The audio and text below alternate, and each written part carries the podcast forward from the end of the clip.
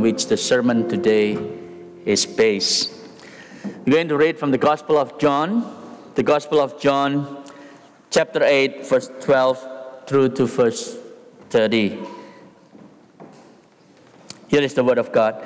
Again, Jesus spoke to them, saying, I am the light of the world. Whoever follows me will not walk in darkness, but will have the light of life. So the Pharisees said to him, You're bearing witness about yourself. Your testimony is not true. Jesus an- answered, Even if I do bear witness about myself, my testimony is true. For I know where I came from and where I'm going. But you do not know where I come from or where I'm going. You judge according to the flesh. I judge no one. Yet even if I do judge, my judgment is true. For it is not I alone who judge, but I and the Father who sent me. In your law it is written that the testimony of two people is true. I am the one who bears witness about myself, and the Father who sent me bears witness about me. They said to him, therefore, where is your Father? And Jesus answered, You know neither me nor my Father. If you knew me, you would know my Father also. These words he spoke in the treasury as he taught in the temple. But no one arrested him because his hour had not yet come. Verse twenty-one, so he said to them again, I'm going away and you will seek me and you will die in your sin. Where I'm going, you cannot come. So the Jews said, will he kill himself since he says, where I'm going, you cannot come? He said to them, you are from below, I'm from above. You are of this world, I'm not of this world. I told you that you would die in your sins, for unless you believe that I am He, you will die in your sins. So they said to him, Who are you? Jesus said to them, Just what I've been telling you from the beginning. I have much to say about you and much to judge, but He who sent me is true, and I declare to the world that I have heard from Him. They did not understand what He had been speaking to them about the Father. So Jesus said to them, When you have lit, lifted up the Son of Man, then you will know that I am He, and that I do nothing on my own authority, but speak just as the Father taught me. And He who sent me is with me. He has not left me alone, for I always do the things that are pleasing to Him. As He was saying these things, many believe in Him. The word of the Lord. Please be seated.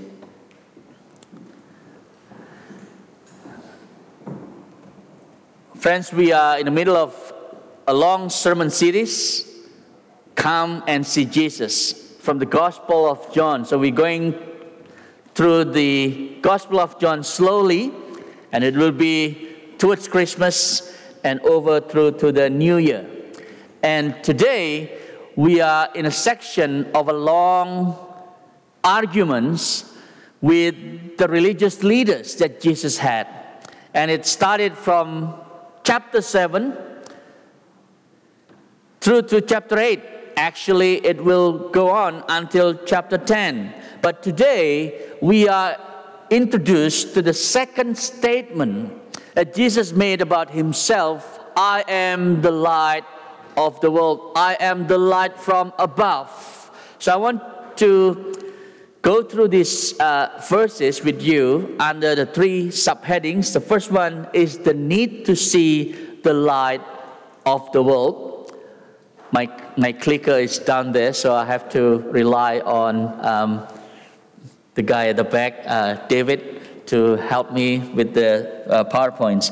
The need to see the light of the world. And the second one is why we cannot see the light of the world. And the third one, how we can see the light of the world. So the need and why we can't see it and how we can see the light of the world. So let's go uh, with the first one, the need to see the light of the world. Friends, we seem to have more and more light festivals in Melbourne. There's the classic New Year's Eve fireworks, of course. But also now there is Winter Light Festival in August, typically held around the Fed Square, um, Birrarung Marr, and, and that area. And also in different regions across the state of Victoria. An explosion of light filled with music and visual effects. Now imagine standing in that crowd during one of those light festivals in Melbourne, and then suddenly there's a man standing there grabbing a microphone and said, "I am the light of the world." Now that's essentially what Jesus did in a light festival called the Feast of Tabernacles in John chapter eight. Those of you who are familiar with Jesus' teaching method, he always used his surrounding to get his lesson across, to get his message to be understood by his hearers. In that festival, in that Feast of Tabernacle, people danced through the night, singing songs and praises to God who had led his people through the wilderness, the Israelites, for forty years. All that great rejoicing took place under four huge lamps in the temple's court of women, which shone so bright it illuminates the entire city of Jerusalem. Just imagine that great scenery. So the light in the Feast of Tabernacle evoked this memory of the pillar of cloud and pillar of fire, which was God's presence among his people and his provision for his people in the wilderness. And this is what we are told in Exodus thirteen twenty-one. In the next slide, you will see uh, the verse there. "And the Lord went before them by day in a pillar of cloud to lead them along the way, and by night in a pillar of fire to give them light, that they might travel by day and by night." So the Feast of Tabernacle, where Jesus was, helped the Israelites to commemorate what happened in the wilderness a long time ago. Now the desert obviously is a dangerous place to be. It was a dangerous place then. It is still a dangerous place today, because it is incredibly hot during the day, and the heat actually can kill you. At night, it is going to be pitch dark. You can't see anything, and it's so cold as well.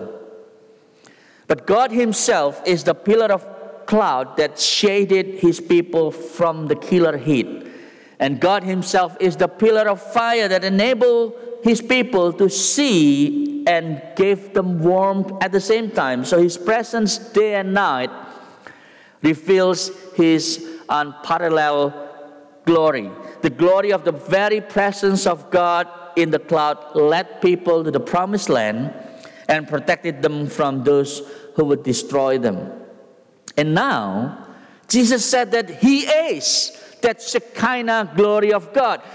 As prophesied, uh, prophesied by the prophet Isaiah, Jesus is the servant of the Lord who was appointed as a light to the Gentiles, that he might bring God's salvation to the ends of the earth. And that's why, friends, he declared, "I am the light of the world." When you see me, you see God. That's basically what Jesus said.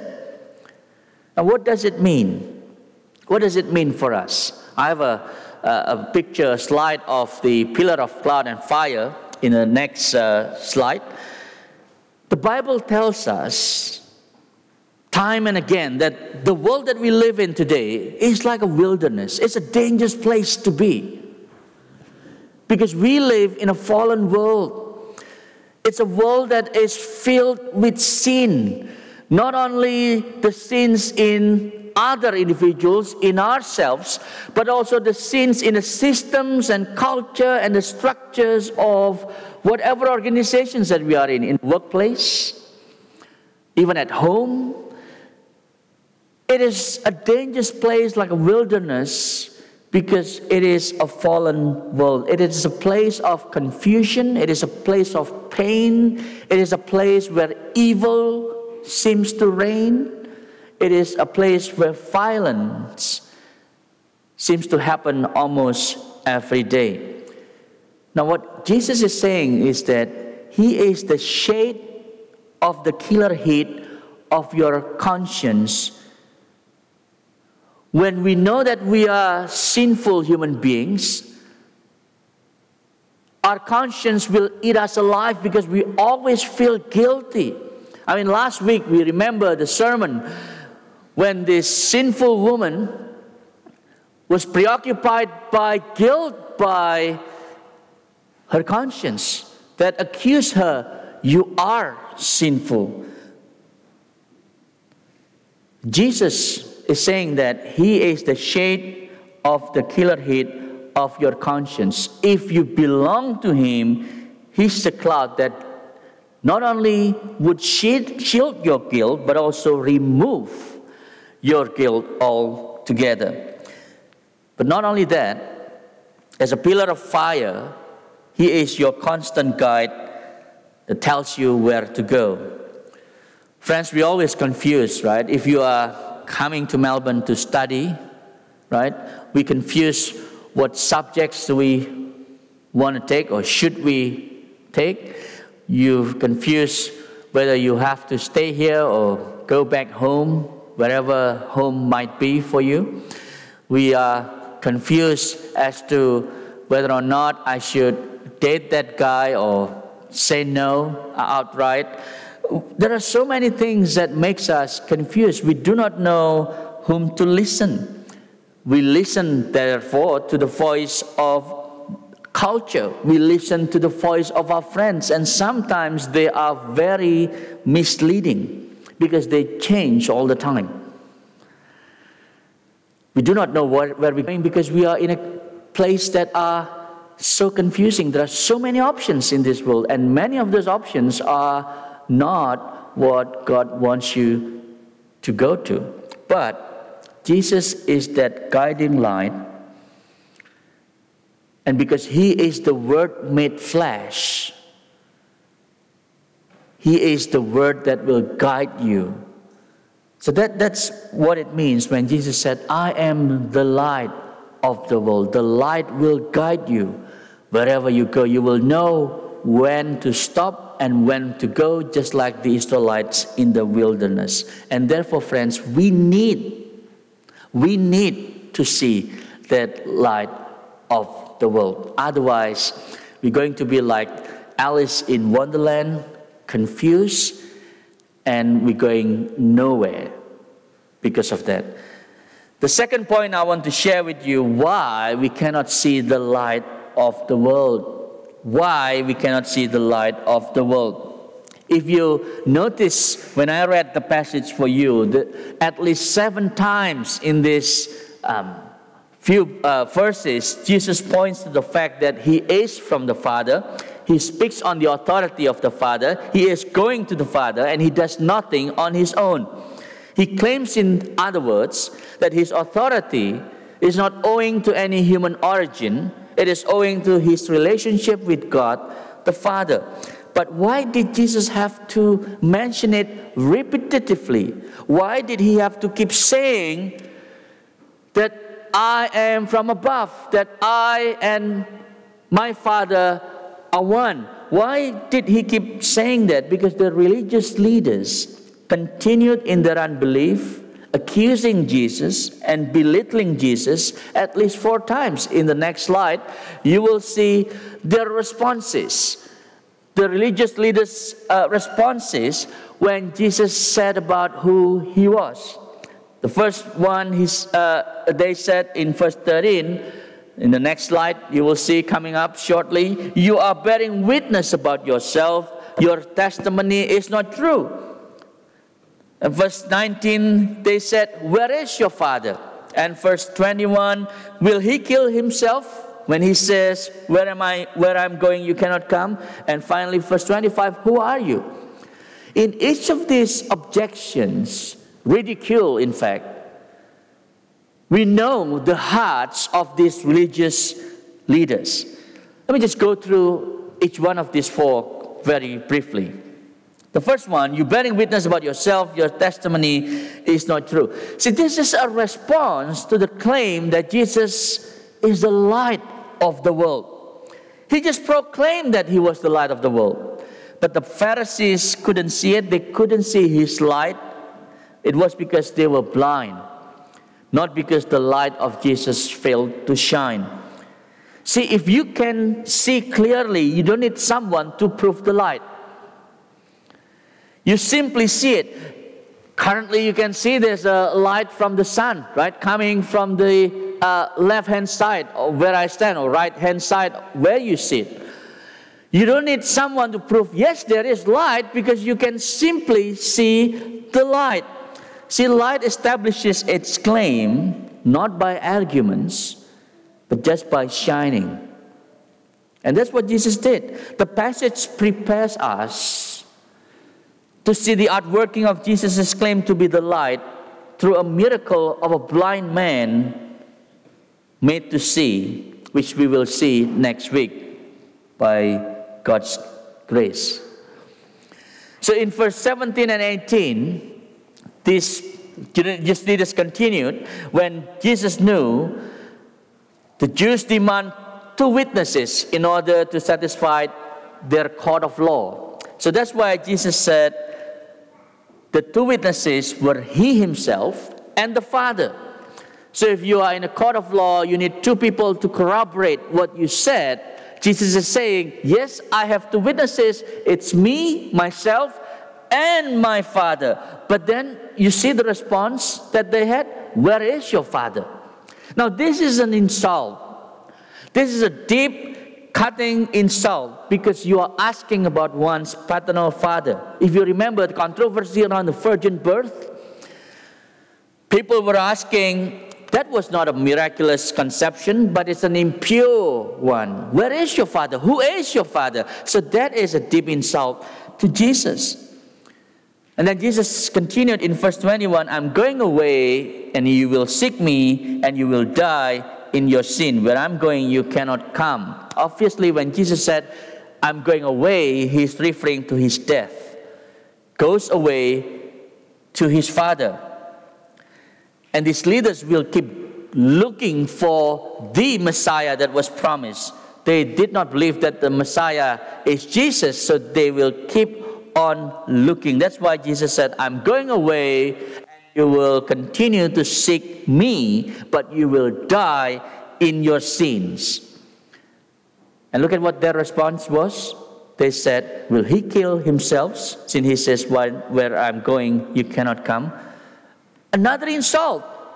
Because the Jewish rabbis at the time thought that the lowest level of hell was reserved for those who committed suicide. So if you take your own lives, they teach people that you will go to the lowest level of hell. So by asking, or by saying, is he going to kill himself? He's, they're basically saying that Jesus deserves, therefore, to be in the lowest level of hell. And the last thing that they said, who are you? As if Jesus never claimed who he was all this time. See, these questions are not genuine questions. Some questions aren't used to discover the truth. They are used to resist the truth and to refuse to believe. I want to share with you these words which are quite succinct and apt to capture the hearts of the Pharisees. It comes from a guy called William Lane Craig. He's an apologist. Uh, in, in the next slide, he, this is what he wrote. No one, in the final analysis, fails to become a Christian because of a lack of arguments. He fails to become a Christian because he loves darkness rather than the light and wants nothing to do with God. The religious leaders failed to see the light of the world because they love darkness. Not because they lack evidence, not because they lack arguments, but because they love darkness and they refuse to see the light. You see, the light exposes and reveals their sins, and they don't like it. Jesus makes this actually very clear in John three nineteen, which we saw months ago. And this is a judgment. The light has come into the world, and people loved the darkness rather than the light because their works were evil. So we were in love with the darkness and rejected Christ. So friends, Jesus comes and shines on every person in the world and divides the human race into two categories: those who hate the light and those who receive the light. Those who cannot see the light and those who can see the light. And can, can I ask you, where are you this morning? Have you seen the light of the world? Or have you been refusing to see the light of the world? This is what the Reformers, because we are Um, commemorating the Reformation today on Reformation Sunday, this is what the Reformers called total depravity, or more accurately, radical corruption of our hearts. The idea of total depravity doesn't mean that we, as human beings, can be as wicked as we can possibly be, but it means that sin has permeated every single area of our being. Sin has captured and grips our human nature. It affects our bodies. That's why we become ill and we die. You know, the reason we die in this world is because of sin. Otherwise, we are created not to die. But we die as human beings because of sin. So sin has corrupted our body. Sin has also corrupted our minds and our thinking. We still have the capacity to think, but the Bible says the mind has been darkened and weakened. This sin has also corrupted the will of man. It's no longer in its original state of moral power. Our will is now in bondage. We are enslaved to evil impulses and desires of our hearts. So you see, friends, the will, the body, the mind, indeed the whole person has been infected by the power of sin. The corruption occurs at the root of our human nature, the core of our being, the very center of our existence. That's why we need to see the light of Christ. We do not need just simply behavioral modifications, but we need regeneration from inside because we have a very dark place within our hearts, within our minds. We have to have that light goes through deep in our hearts and our minds and regenerate us from the inside out. That's why Jesus said, unless you believe that I am He, in the next slide you can see the verse, you will die in your sins. Unless you believe that I am He, that I am the light of the world, that I am the light from above, you will die in your sins. So that would put human beings in two different categories. Either you die in your sins, or if you have seen the light, you will die to your sins. There are no other groups, there are no other categories in this world. Either you die in your sins, or you die to your sins. And that actually is a logical thing to say, because if we do not want to follow Jesus on earth, then we will not want to follow Jesus to heaven. If we express no desire to follow Him on earth, what would make us think we would follow Him to heaven? Now, if you've been with us for a few months going through the Gospel of John, there's something that you would not be able to escape. Jesus made these obnoxious claims, these, these extreme claims. And this is just one of them, right? Of the many claims that He made. He said, unless you believe that I am He, you will die in your sins. Now that's a radical claim. Imagine if someone saying, in the corner of uh, Burke Street, unless you believe in me, you will die in your sins. That's a radical claim, isn't it? But that's what Jesus said. One of the um, authors that I've been following when I was a young Christian and learned a lot from him was John Stott. And in his book, Basic Christianity, he wrote in the next slide that the most striking feature of the teaching of Jesus is that he constantly talked about himself. This is what he wrote. John Stott wrote, the self-centeredness of the teaching of Jesus immediately sets him apart from the other great religious teachers of the world. Because these religious teachers of the world, they are self-effacing. They do not want to talk about themselves, but Jesus talked about himself all the time. He was self-advancing. They, the uh, religious uh, leaders, they pointed men away from themselves, saying, that is the truth, so far as I perceive it, you follow that truth. But Jesus said, I am the light, follow me. The founder of all the ethnic religions in the world never had the courage to say such a thing like Jesus. The personal pronoun forces itself repeatedly on our attention as we read his words from uh, Jesus' lips.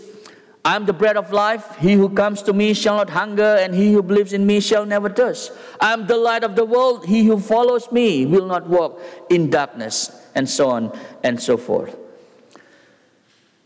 See, why is Jesus always talking about himself? Well, there are a few possibilities. Number one, he's a lunatic. He's a crazy person. You just have to ignore him completely. But what if, what if what he said is completely true? Because no other teachers made those bold claims. If Jesus is who he claimed to be, then it's a game changer, and it changes everything. It should reorient your lives. It should reprioritize everything that you have in your life, because he said, I am the light of the world. Unless you believe that I am the light of the world, you will die in your sins. But if you do believe him, then your life should be changed accordingly. So how can we see that light? That's the last point, the third point. How can we see the light of the world? How can we get that light of the world? Jesus said, and this is in twelve b, verse twelve b, whoever follows me will not walk in darkness, but will have the light of life. Now, if you notice, friends, the word follow there, it doesn't mean that we have to emulate Jesus. It doesn't mean that we just follow his teachings and follow his examples, but it's much more than that. The word follow is more profound here, because he explained that further in verse twenty-eight. Jesus said to them in verse twenty-eight, when you have lifted up the Son of Man, then you will know that I am he.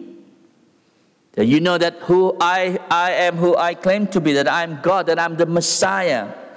Now, growing up as a Christian, I remember when I, when I uh, look at that, that verse, lifted up, I thought it means, you know, when you are in worship service like this, and then you sing to Jesus and he is lifted up, and people will come to him because we sing praises to Jesus. But that's not what it means. And we know that from John twelve thirty-two, because Jesus himself explains what it means. It says this, and I, when I'm lifted up from the earth, will draw all people to myself. He said this to show by what kind of death he was going to die. So this obviously referred to the way Jesus died, and that is by crucifixion, by his death on the cross. So Jesus is basically saying to these religious leaders and to you today, if you don't believe him, if you keep challenging his claims, you will die in your sins. But Jesus is saying, you can kill me on Friday, and then you said, another one, bite the dust, right? But come Sunday, you know that death does not have the power to hold Jesus. On the other hand, crucifying Jesus only began a global movement of the gospel that got bigger and bigger and bigger each time. Jesus is saying to follow him, you must come and see Jesus lifted up on the cross. This is where the gospel comes in. This is how the gospel relates to us. This is why we have to be gospel-centered. To follow Jesus is to come and see him crucified on the cross. It's not enough to follow his example, because you know you will never be able to follow his incredibly high standards. You need to come and see Jesus as your Messiah, who perfectly lived the life you cannot live and yet died the death you should have had because of your sins. And that's why the hymn writer aptly captured, "Behold, the man upon a cross, my sin upon his shoulders. It was my sin." Not Jesus' sin, it was my sin that held Jesus on that cross until it was accomplished. His dying breath has brought me life. I know that it is finished. Friends, Jesus is the light of the world, but he was abandoned in the dark for you, so that you can live in his light.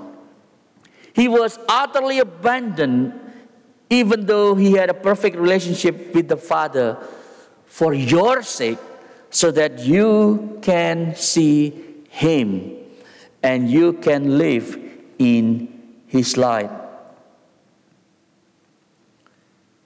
I want you to finally see the responses of those people who heard about this conversation in verse thirty, and it's not on the slide, but in verse thirty, after Jesus being ridiculed, being interrogated by the religious leaders, there are people who listen in, and verse thirty says this, as he was saying these things, many believe in him.